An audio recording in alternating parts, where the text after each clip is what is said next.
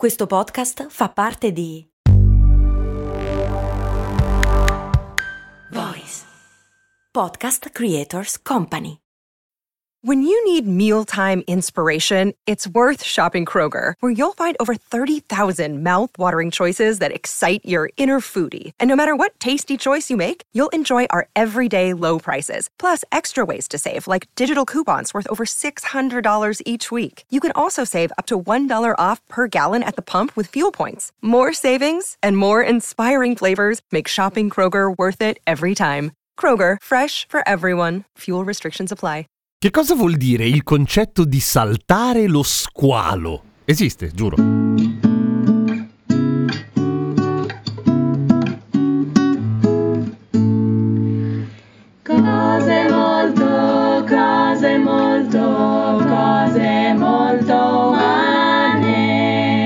Valentina e Blaus, il gruppo funk soul blues bolognese che ha fatto questa sigla. Ciao, sono Giampiero Kesten e queste è Cose Molto Umane, il podcast che ogni giorno risponde alle vostre curiosità, anche quelle più stronze. Saltare lo squalo o salto dello squalo o in originale jumping the shark è una frase che si riferisce in genere alla produzione cinematografica, televisiva o in generale produzione di contenuti e vuol dire in linea di massima, e adesso capiremo perché, che stai esagerando, che l'hai tirata per le lunghe, che ormai non sai più che cazzo inventarti. E si riferisce in particolare a quelle serie tv, ad esempio, che a un certo punto tirano fuori una puntata che non c'entra una mazza col resto, magari di scarsa qualità, in cui succedono cose inverosimili e che ti lascia la sensazione un po' che non sapessero che cacchio inventarsi, appunto. Ma ovviamente è applicabile a un casino di cose della vita. Ed è una frase piuttosto utile. Se ci fate caso, tutti abbiamo un amico o un'amica che a un certo punto hanno saltato lo squalo nella loro esistenza oppure nei loro racconti, insomma dipende. Comunque, la frase nasce nel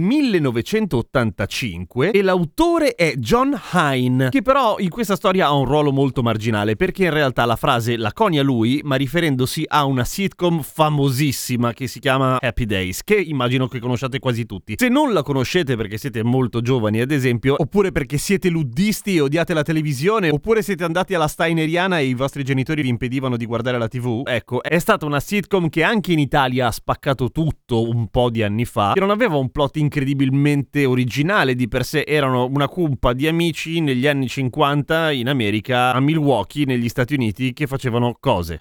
Punto. Il protagonista era Fonzie, o meglio, uno dei protagonisti. Succede che Fonzie, interpretato da Henry Winkler, che poi farà un sacco di altri film e anche altre serie, era un bravo sciatore acquatico e il padre di Henry Winkler gli diceva sempre di al regista di Happy Days che sei bravo a fare sci nautico. Finché a un certo punto lui si rompe i coglioni, va dal regista e dice senti mio padre vorrebbe che tu sapessi che io sono anche istruttore di sci nautico e il regista dice bene, inventiamoci qualcosa e gli autori, anzi in particolare Fred Fox Jr., scrive una puntata della quinta stagione di Happy Days in cui loro vanno tutti in California perché vanno in vacanza e a un certo punto Fonzie, che è tipo lo spaccone ma non bullo, in realtà è simpatico, viene sfidato a saltare con gli sci d'acqua uno squalo in mare, chiuso ovviamente tipo in un recinto in un recinto subacqueo, che è ovviamente una cagata molto esagerata ed è per quello che la frase saltare lo squalo ha tutto il suo senso. Comunque, vabbè, salta lo squalo, ovviamente arriva dall'altra parte e a parte il salto vero e proprio, tutte le altre scene sono state girate proprio da Henry Winkler. Diventa famosa questa frase in particolare quando John Hine appunto la inventa e in seguito, tipo nel 97, crea un sito, nel 97 quindi abbastanza agli albori del web, un sito che si chiama jumptheshark.com in cui vengono elencati tutti i momenti delle serie famose americane in cui a un certo punto si salta lo squalo, cioè arriva la puntata che è una minchiata e tutti si divertono ovviamente a aggiungere la propria cosa. Oggi sarebbe boh, un meme banalmente. Però ai tempi era tanta roba, tant'è che la società Jump the Shark Incorporated Hine la vende a un milione di dollari nel 2006, che comunque per un'idea del cazzo ci sta pure. Da quel momento in poi storicamente to Jump the Shark si riferisce a qualcosa che ormai appunto è arrivato alla fine, non sa più che cazzo inventarsi ed è chiaramente all'inizio del proprio declino. Narrano gli attori di Happy Days che quando lessero per la prima volta il copione c'era un po' di preoccupazione sul set, nel senso che tutti avevano la percezione che fosse un po' una minchiata. Ma c'è un ma, cioè che Happy Days continuò a essere al top delle classifiche ancora per 5 anni più o meno. Per cui avrà anche saltato lo squalo, ma non era nel declino neanche per il cazzo, è solo una puntata un po' strana. Per di più della stessa stagione in cui ci fu una puntata in cui veniva introdotto un personaggio così tanto di successo che generò uno spin-off che si chiamava Mork e Mindy e quell'attore lì, prima sconosciuto di quella puntata era Robin Williams. Per cui, insomma, non era affatto in declino, era abbastanza sulla cresta dell'onda, più che sopra lo squalo, a dir la verità. Ma ci sono modi di dire simili, generati sempre dal mondo cinematografico, più attuali, in particolare nuclearizzare il frigorifero, che nasce nel 2008, questa volta inventata da una testata, ovvero Time, e che si riferisce a quando un franchising non sa più che cazzo inventarsi e tira fuori una cagata come il quarto di Indiana Jones in cui lui si salva da un'esplosione nucleare nascondendosi in un frigorifero coperto di piombo. Ora è vero che quando si guarda la maggior parte della produzione di Hollywood tendiamo a sospendere l'incredulità, però cazzo, questa era così grossa che diventa un modo di dire, cioè dai raga, avete veramente nuclearizzato il frigo. Cosa ancora più interessante, esiste esattamente l'opposto, cioè quando una serie o quando una produzione di qualche tipo fa un salto di qualità ed è farsi crescere la barba e questa invece nasce legato a Star Trek The Next Generation quando uno dei personaggi, William Riker, compare prima in una stagione completamente glabro in faccia e nella seconda stagione molto più fico con un personaggio molto più maturo, una serie molto meglio scritta e lui con la barba e i baffi perché è diventato ormai un ometto. Pro tip, Harry Winkler, cioè l'attore che interpretava Fonzie e che aveva fatto il salto con gli sci, lo rifà